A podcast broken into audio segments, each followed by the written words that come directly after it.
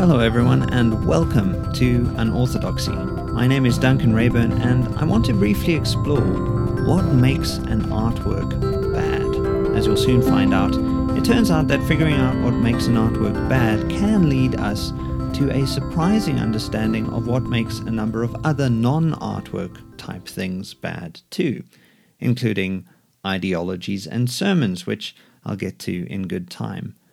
For starters, I'm using the word artwork in a fairly general way. You'll find some philosophers do this, those like Martin Heidegger and Hans Georg Gadamer. They say artwork, but they mean anything that results from human creativity, including books, movies, poetry, visual art, music, and so on. It could, if you like, even refer to podcasts and lectures and sermons. Many of you are creators, or at least people who dabble in creativity from time to time, even if in very small ways. But of course, what I'm going to chat about here briefly doesn't just apply to creators. It may help you even if you happen to be someone who just appreciates creative work. I think all of us from time to time encounter a work of art and we say to ourselves, well, that's not very good. What I've been wondering is whether there is some kind of essential feature of artworks in general that would cause them to fail. I think there is. Something fairly universal, not just relating to questions of quality. In fact, arguably, an artwork can lack in quality, maybe technically flawed in some or another way, without ceasing to be a good artwork. This is to say, I'm thinking about why even expertly crafted stuff might still be bad art. Why, for instance, are the paintings of Thomas Kinkade so damned awful, even though they are, technically speaking, quite well done? Why are Michael Bay's movies so terrible, even though, at a technical level, they are unbelievably slick and polished? Why are Rupi Kaur's poems bad, even though they are rather sweet and inoffensive to most of us? Now, many of you will know that Thomas Kinkade's paintings sell incredibly well. Michael Bay's movies cater rather well to common taste, and Rupi Kaur is arguably one of our day's most well known poets.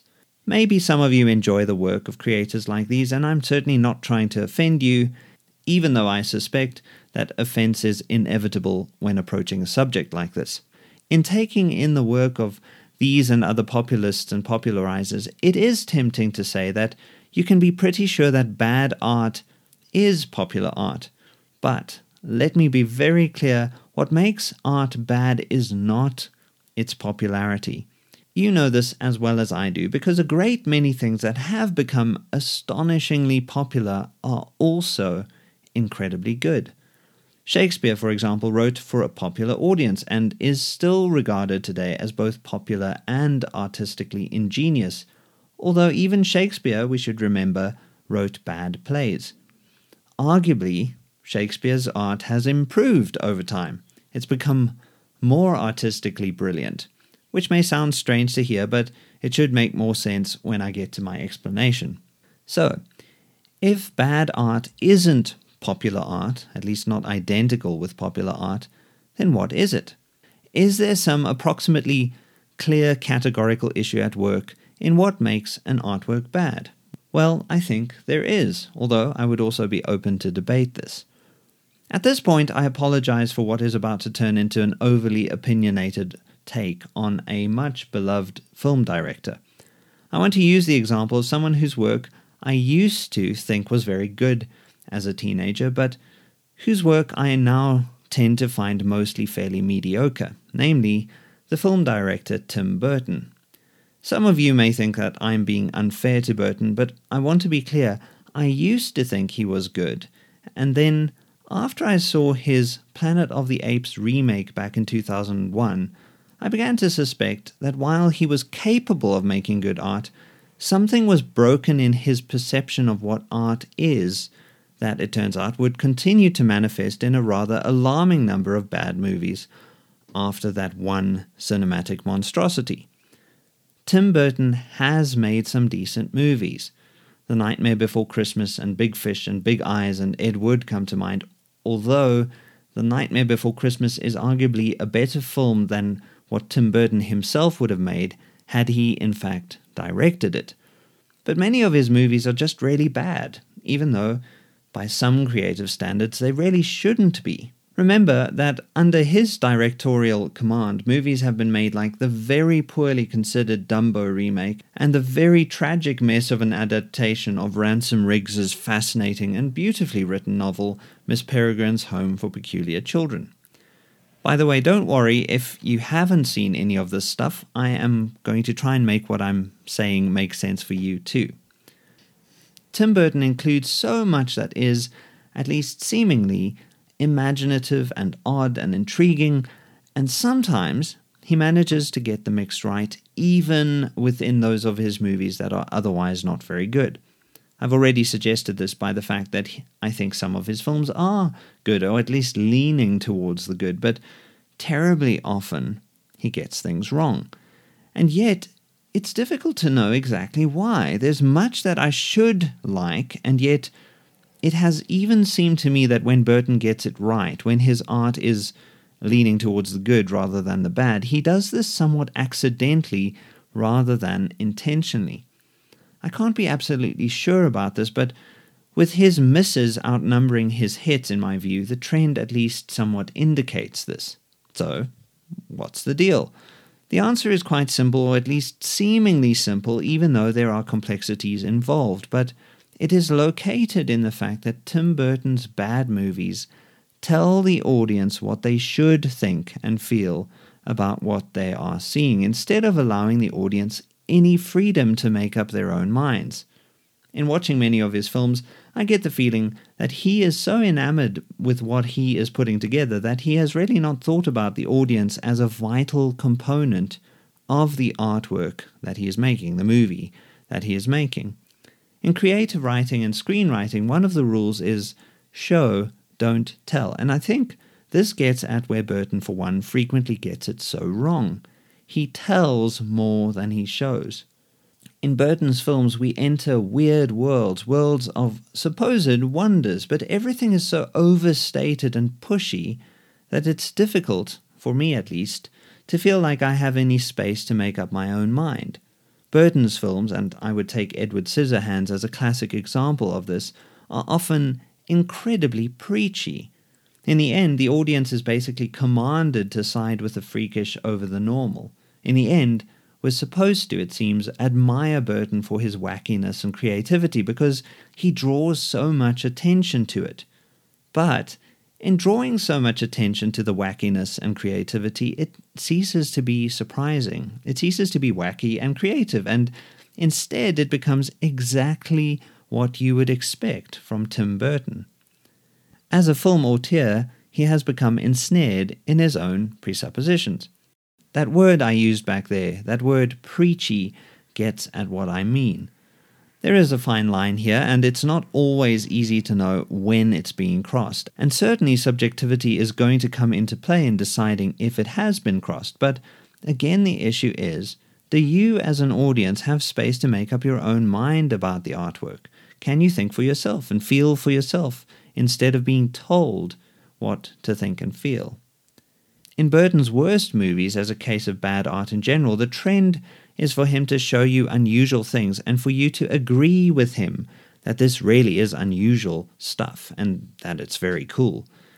But let me use Ed Wood and Big Eyes as examples of where he doesn't do this, at least not in such a pushy way. Both films are biopics, and both deal with protagonists that have bad taste, namely the terrible film director Edward D. Wood and the kitsch artist Margaret Keane. I get the feeling that Burton regards their bad taste as somewhat good or at least appealing in a way, although I can't be sure. But these movies get towards the good by not preaching, by not telling the audience what to think and feel. Mercifully, the focus of the movies is showing the audience a story without including what the audience should conclude within the movies themselves. Such movies, at least as I watch them, show but don't tell. Big Eyes in particular does get a little bit too close to telling too much, but it doesn't always cross the line between showing and telling, and so it leaves at least some room for the audience's autonomy and free will. I think the I think the film Ed Wood shows better than Big Eyes does. Let me put this more strongly.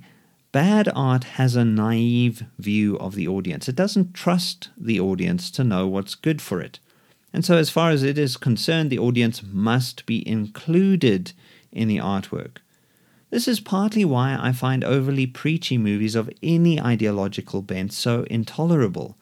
I feel like someone is, or many someones are, trying to manipulate me. I don't want to see the latest saccharine Christian movie or preachy women are oppressed, men are pigs style movie. I'm a Christian and I don't want anyone to be oppressed, but I don't want to be told what to make of what I'm encountering. And I suspect the same is true for many of you. I need to be, and I dare say we all need to be allowed the tiny shred of subjectivity that I and we happen to possess. I think of those movies where the sad music starts playing before the sad event has happened, and so instead of allowing me as a member of the audience to feel in response to something that is sad, it tells me Feel sad, bucko. Just listen to the music. It's telling you it's sad, so it must therefore be feel sad time. From this, you may notice that the issue is even deeper. Bad art resolves all tensions and ties up all loose ends for the audience. Bad art has no paradoxes, no ambiguities, no questions. All tensions are ironed out easily. So, in the end, we know what the bad artwork thinks about itself. It thinks it's great, so to speak. And in the end, really, because bad art leaves no room for debate and shuts down all questions and questioning, those who agree with the conclusions of the film will like it, and those who feel robbed of their agency will feel cheated. Which at least somewhat explains, I hope, why some art can be popular and bad, while other art can be popular and good. A core difference is in the way that the audience responds to being told versus being shown. The difference is in whether the audience picks up on the preachiness of the movie or book or poem, or whether they don't. Some people are enamored by mere style, are convinced by style over content, and they just don't notice what is being imposed on them. Michael Bay's films, for me, are so self satisfied with their flashiness and slickness, all style with no coherent content, that it is difficult for me to think that there is anything good about them. But my teenage self would have probably been quite impressed. Back then, imbibing IQ reducing and mind numbing content was perfectly tolerable and even often quite desirable. Rupi Kaur's poems are so overly sweet and obvious that a younger version of myself may also not have noticed that she is preaching. But in my present state, I can't help but feel that I have no room to breathe. Thomas Kinkade's paintings basically scream, I'm beautiful, I'm beautiful, look at me. And so I really don't care about his paintings, and I would be happy to set fire to any of them. The opinion of the audience has already been decided by the artist or artists, and it is most decidedly an opinion about what the artwork itself is. The artwork is bad because the artist thinks it is amazing. It is full of its own self importance and rightness that we can't enter into it and ask questions about its meaning. Again, in my example, some of you may notice that the issue of taste is certainly present, but again, the issue is not taste itself, but taste as representing a closing down of tensions and boundaries and questions. Bad taste, after all, is often equated with having no taste. To have no taste is to be unaware of how to discern, how to figure out where one's perceptions have been eradicated from the viewing experience. All of this, by the way, is at least partly why I don't like preaching or Bible teaching that is too settled on precisely how we must interpret Scripture. And as many of you have picked up, I tend to prefer it when there is some room for me and the views of others. When the exegesis or interpretation is one way of reading the text, where there is one facet of this complex world of interpretation that is being lifted out and examined without the presumption that the meaning of the text has thereby been solved for all people for all time. Another way to think of bad art is to think of the myth of Narcissus. Narcissus is caught in a closed loop, looking at his reflection, which is looking at him. There is no real room for anyone else, no room for an audience, and thus no room for genuine love. Bad art is, in this sense, narcissistic. But just in case you were wondering, I don't think that this explains the issue of bad art fully, and certainly a part of why I want to raise all of this is because I want to open up more questioning and more debate. But let me point out something else that helps to qualify what I've already said. It's not a complete explanation, but at least it should offer some kind of a direction for examining the question of what makes art bad. For this, I need to refer to some Aristotle, specifically his four causes, or what I like to call his four becauses. Aristotle argues that everything has four causes material, efficient, formal, and final. The material cause refers to the stuff out of which it is made. The efficient cause refers to what causes a thing to change from one thing into another. The formal cause refers to the pattern according to which it is made, and the final cause refers to the reason for a thing's being the point of its existence, the so what, the, the thing it aims for. I want to focus just on two of these causes here, very briefly, namely the final and the formal causes. In Aristotle's thinking, these two are particularly closely linked. The final cause, especially in its intelligibility, is particularly reliant on the formal cause, the pattern according to which it is made. Another way of putting this is to say the pattern of formal cause is the intelligible structure that gives the final cause its meaning. On the issue we're looking at here, the formal cause includes the audience. Bad art tries to announce the final cause without paying any attention to the formal cause. In a way, it presents us with conclusions, a final cause, that have been completely divorced from any ground, that is, from any formal cause. Bad art announces the conclusions without setting the conclusion up. This is why ideology makes bad art. Think of wokeism or ideologically driven religion or ideologically driven atheism as examples. The conclusions are taken as foregone and unquestionable. But any kind of form or pattern that would render such things intelligible is not even allowed into the question of its intelligibility. According to such ideologies, we must agree unequivocally, for instance, that some particularly highly contested moral question is always either morally right or correct or morally wrong or incorrect, without allowing us to pay any mind to the grey areas and turbulences and complexities of life, of which any sane person will know there are many. I'm not saying that there are no clear principles or rules. As the Bible would have it, for instance, idolatry is sin 100% of the time. And I agree with this. But such a conclusion, this conclusion that I agree with, only makes sense in terms of a robust pattern, which is a question of what reality itself is.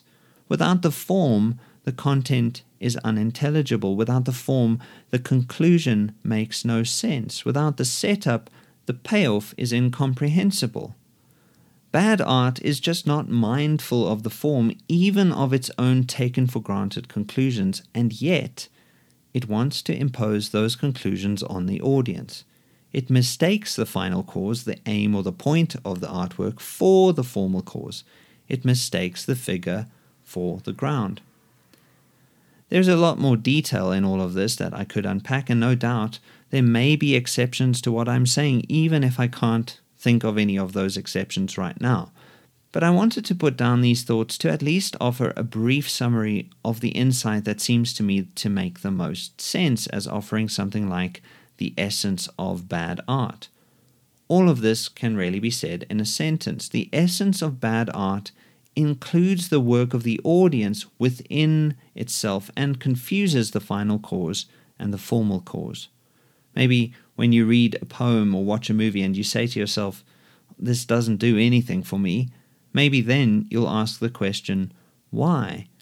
And maybe then you can ponder whether it doesn't do anything for you or in you because it doesn't respect you as an audience member. And it doesn't allow you to understand how the point of the artwork fits with the way that the artwork has been set up. No doubt, I have produced some pretty bad art in my life, and maybe this podcast is too explainy to be any good, but I hope it can be taken as a kind of key that unlocks many boxes and doors. At the very least, I wanted to give you something interesting to think about. You can feel about it whatever you feel. You can think about it whatever you think about it. Test it out. That's always been and will always be completely fine with me, and I'm certain that whatever I'm doing here, I am not trying to make your mind up for you. So, Thanks very much, everyone, for listening and for allowing me the space to think my thoughts out loud. I do appreciate all of you. Take care, everyone.